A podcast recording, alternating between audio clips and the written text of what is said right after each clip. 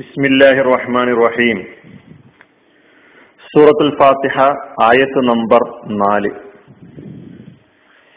സഹോദരന്മാരെ സഹോദരിമാരെ അസ്സലാമു അലൈക്കും വറഹമത്തല്ലാഹി വബർക്കാത്തു മാലിക് യൗമിദ്ദീൻ എന്ന ആയത്താണ് ഇന്ന് നാം പഠിക്കാൻ പോകുന്നത്. ഇതിന്റെ പദാനുപത അർത്ഥം മാലിക് എന്ന് പറഞ്ഞാൽ അർത്ഥം ഉടമസ്ഥൻ എന്നാണ്. അധിപൻ എന്നാണ്. മലിക് എന്ന് പറഞ്ഞാൽ അർത്ഥം രാജാവ്. മാലിക് എന്നും മലിക് എന്നും അള്ളാഹുവിനെ വിശുദ്ധ ഖുർആാനിൽ പരിചയപ്പെടുത്തിയിട്ടുണ്ട്. ഇതിന്റെ ക്രിയാരൂപം മലക യംലിക്കു മുൽക്കൻ മലക്ക എന്ന് പറഞ്ഞാൽ അർത്ഥം ഉടമപ്പെടുത്തി. യംലിക്കു ഉടമപ്പെടുത്തും ഉടമപ്പെടുത്തുന്നു. മലക്ക എന്ന ക്രിയാരൂപം. മാലിക് ഉടമസ്ഥൻ. അതായത് മാലിക് എന്ന അള്ളാഹുവിനെ പരിചയപ്പെടുത്തുമ്പോൾ അള്ളാഹു തന്റെ അധീനതയിലുള്ള അള്ളാഹുവിന്റെ അധീനതയിലുള്ളതാണ് സർവവും. ആരുടെയും ഇടപെടലില്ലാതെ കൈകാര്യം ചെയ്യാൻ അധികാരമുള്ളവനാണ് എന്നാണ് മാലിക് എന്ന അള്ളാഹുവിനെ പരിചയപ്പെടുത്തുമ്പോൾ അർത്ഥമാക്കുന്നത്. അടുത്ത പദം യൗമ് എന്നാണ്. യൗം എന്ന് പറഞ്ഞാൽ അർത്ഥം ദിനം ദിവസം എന്നർത്ഥം. അതിന്റെ ബഹുവചന രൂപമാണ് അയ്യാം ദിനങ്ങൾ ദിവസങ്ങൾ. യൗ അയ്യാം. യൗമുൻ അയ്യാമുൻ. ദീൻ. മാലിക് യൗമിദ്ദീൻ. എന്നതിലെ ദീൻ. വളരെ സുപരിചിതമായ പദമാണ്. എന്നാൽ ഇതിന്റെ അർത്ഥം സാധാരണഗതിയിൽ നമ്മുടെ മനസ്സിലേക്ക് കടന്നു വരുന്നത് മതം ആചാര വ്യവസ്ഥ തുടങ്ങിയ പ്രചുര പ്രചാരമുള്ള അർത്ഥങ്ങളെ നമ്മുടെ മനസ്സിലേക്ക് കടന്നു വരാറുള്ളൂ. വിശുദ്ധ ഖുർആാനിൽ ഇങ്ങനെ സാങ്കേതികമായ ധാരാളം പദങ്ങളുണ്ട്. ആ പദങ്ങളെ മലയാളത്തിൽ അല്ലെങ്കിൽ മറ്റേതെങ്കിലും ഒരു ഭാഷയിലെ ഏതെങ്കിലും ഒരു പദം മാത്രം അർത്ഥമാക്കി ഒരു ചുരുക്കി കെട്ടാൻ സാധ്യമല്ല. അത്തരം സാങ്കേതിക പദങ്ങളിൽപ്പെട്ട ഒരു പദമാണ് ദീൻ എന്ന പദം. ദീൻ എന്ന പദത്തിന് പ്രതിഫലം എന്ന അർത്ഥമുണ്ട് നിയമം എന്ന അർത്ഥമുണ്ട് ജീവിത വ്യവസ്ഥ എന്ന അർത്ഥമുണ്ട് കീഴ്വണക്കം എന്ന അർത്ഥം കൂടിയുണ്ട്. അനുസരണം എന്ന അർത്ഥവുമുണ്ട് അപ്പൊ മതം ആചാര വ്യവസ്ഥ എന്ന് മനസ്സിലാക്കുന്നതോടൊപ്പം തന്നെ പ്രതിഫലം നിയമം ജീവിത വ്യവസ്ഥ കീഴ്വണക്കം അനുസരണം ഈ തുടങ്ങിയ അർത്ഥങ്ങളൊക്കെ ദീൻ എന്ന പദത്തെ കുറിച്ച് നാം പഠിക്കുമ്പോൾ നമുക്ക് മനസ്സിലാക്കാൻ കഴിയും. ഇവിടെ ഈ ആയത്തിൽ വന്ന അർത്ഥം ഏതാണെന്ന് ചോദിച്ചാൽ പ്രതിഫലം എന്ന അർത്ഥത്തിലാണ് അദ്ദീൻ ഇവിടെ ഉപയോഗിച്ചിട്ടുള്ളത്. മാലിക് യൗമിദ്ദീനിലെ ദീൻ ഇവിടെ പ്രതിഫലം എന്ന അർത്ഥത്തിൽ ഉപയോഗിച്ചു. ദീൻ എന്ന പദത്തിന്റെ ബഹുവചനം അദിയാൻ. ദീനുൻ അദിയാനുൻ.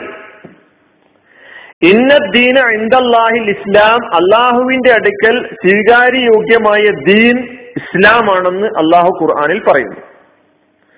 അപ്പൊ പ്രതിഫലം എന്ന അർത്ഥത്തിലാണ് ദീൻ ഈ സൂറത്തുൽ ഫാത്തിഹയിലെ ഈ നാലാമത്തെ ആയത്തിൽ വന്നിട്ടുള്ളത് എന്നർത്ഥം. മാലിക് യൗമിദ്ദീൻ എന്ന ആയത്തിന്റെ പൂർണാർത്ഥം പ്രതിഫല ദിവസത്തിന്റെ ഉടമസ്ഥനായ പ്രതിഫല ദിവസത്തിന്റെ ഉടമസ്ഥനായ. അപ്പൊ ഇവിടെ സൂറത്തുൽ ഫാത്തിഹയിൽ നാം ഈ നാലാമത്തെ ആയത്തിലേക്ക് എത്തുമ്പോൾ അള്ളാഹുവിന്റെ നാലാമത്തെ വിശേഷണമാണ് പ്രത്യേകം എടുത്തു പറഞ്ഞിട്ടുള്ളത് എന്ന് മനസ്സിലാക്കാം. ആദ്യം റബ്ബുൽ ആലമീനാണ് അള്ളാഹു എന്ന് പറഞ്ഞു. പിന്നെ റഹ്മാനാണെന്ന് പറഞ്ഞു. പിന്നെ റഹീമാണെന്ന് പറഞ്ഞു. ഇതാ പറയുന്നു മാലിക് യൗമിദ്ദീൻ.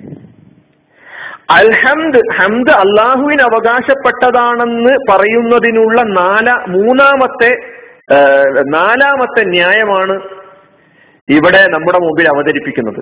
റബ്ബുൽ ആലമീൻ റഹ്മാൻ റഹീം മാലിക് യൗമിദ്ദീൻ. റഹ്മാനിനെയും റഹീമിനെയും ഒന്ന് ഒരു ഒരെണ്ണമായി ഒന്നായി കണക്കാക്കുകയാണെങ്കിൽ ഇത് മൂന്നാമത്തെ കാരണം ന്യായം എന്ന് മനസ്സിലാക്കാം. ഈ ആയത്ത് മാലിക് യോമിദ്ദീൻ എന്ന ഈ ആയത്ത് ദീനുൽ ഇസ്ലാമിന്റെ വളരെ പ്രധാനപ്പെട്ട ഒരു അടിസ്ഥാനത്തെയാണ് നമ്മുടെ മുമ്പിൽ അവതരിപ്പിക്കുന്നത്. നമ്മുടെ വിശ്വാസ കാര്യങ്ങളുമായി ബന്ധപ്പെട്ട് നാം മനസ്സിലാക്കിയ പഠിച്ച അല്ലെങ്കിൽ നാം പ്രഖ്യാപിച്ച പരലോക വിശ്വാസമാണ് ഈ ആയത്ത് നമ്മുടെ മുമ്പിൽ അവതരിപ്പിക്കുന്നത്. യൗമുൽ ആഹ്റ യൗമുൽ ഫസുൽ യൗമുൻ അലീം എന്ന് തുടങ്ങി ഖുറാൻ പല പദങ്ങളിലൂടെ പരിചയപ്പെടുത്തിയ പരലോകത്തെക്കുറിച്ചുള്ള ചിന്തയാണ് മാലിക് യൗമിദ്ദീൻ എന്ന് പറയുമ്പോൾ നമ്മുടെ മനസ്സിലേക്ക് കടന്നു വരേണ്ടത്.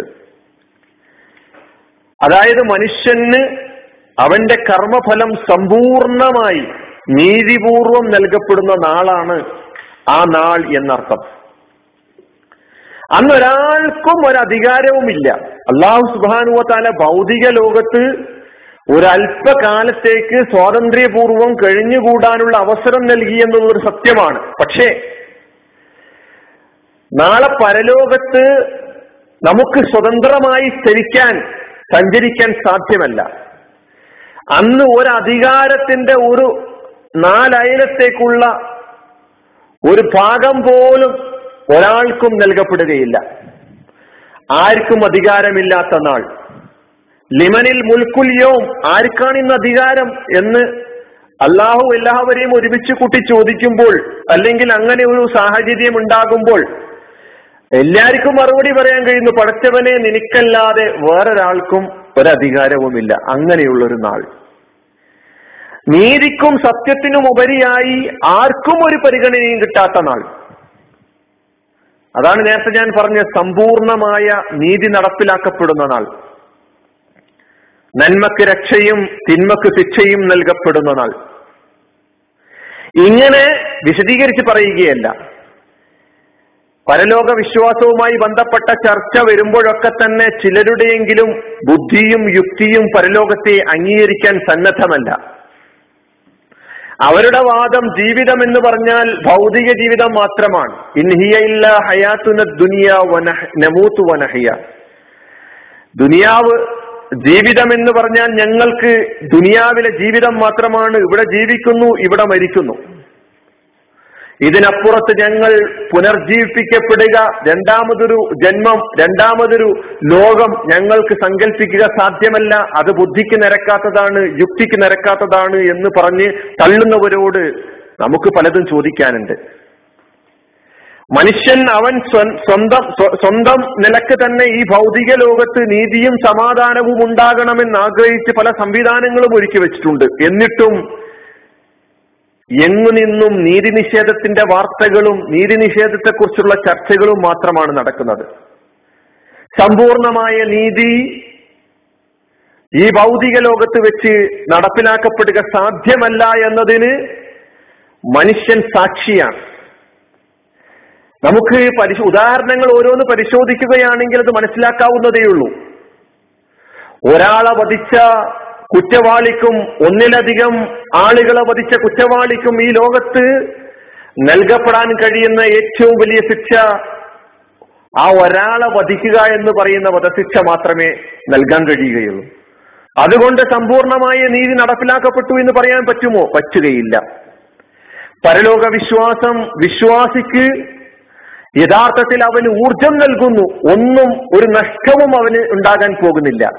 നമ്മൾ മനസ്സിലാക്കേണ്ടതുണ്ട് പരലോക നിഷേധിയോട് നമുക്ക് ചോദിക്കാനുള്ളത് ഞങ്ങളുടെ വിശ്വാസം അല്ലെങ്കിൽ പരലോകത്തെ വിശ്വസിച്ചു എന്നതിന്റെ പേരിൽ മരണാനന്തരം ഞങ്ങൾക്ക് പരാജയപ്പെടുക ഞങ്ങൾക്ക് പരാജയപ്പെടേണ്ടി വരികയില്ല.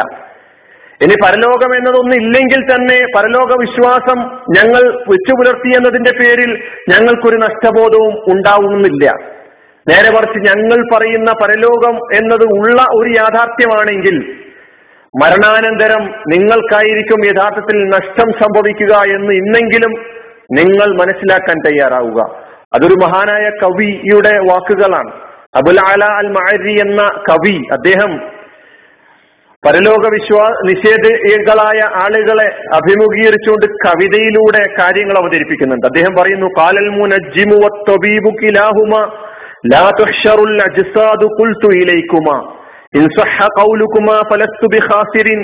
ഔ സഹ ഫൽ അതായത് എല്ലയോ ഗോളശാസ്ത്രജ്ഞന്മാരും ബുദ്ധി ബുദ്ധി രാക്ഷസന്മാരും ഡോക്ടർമാരൊക്കെ പറഞ്ഞു തുടങ്ങി.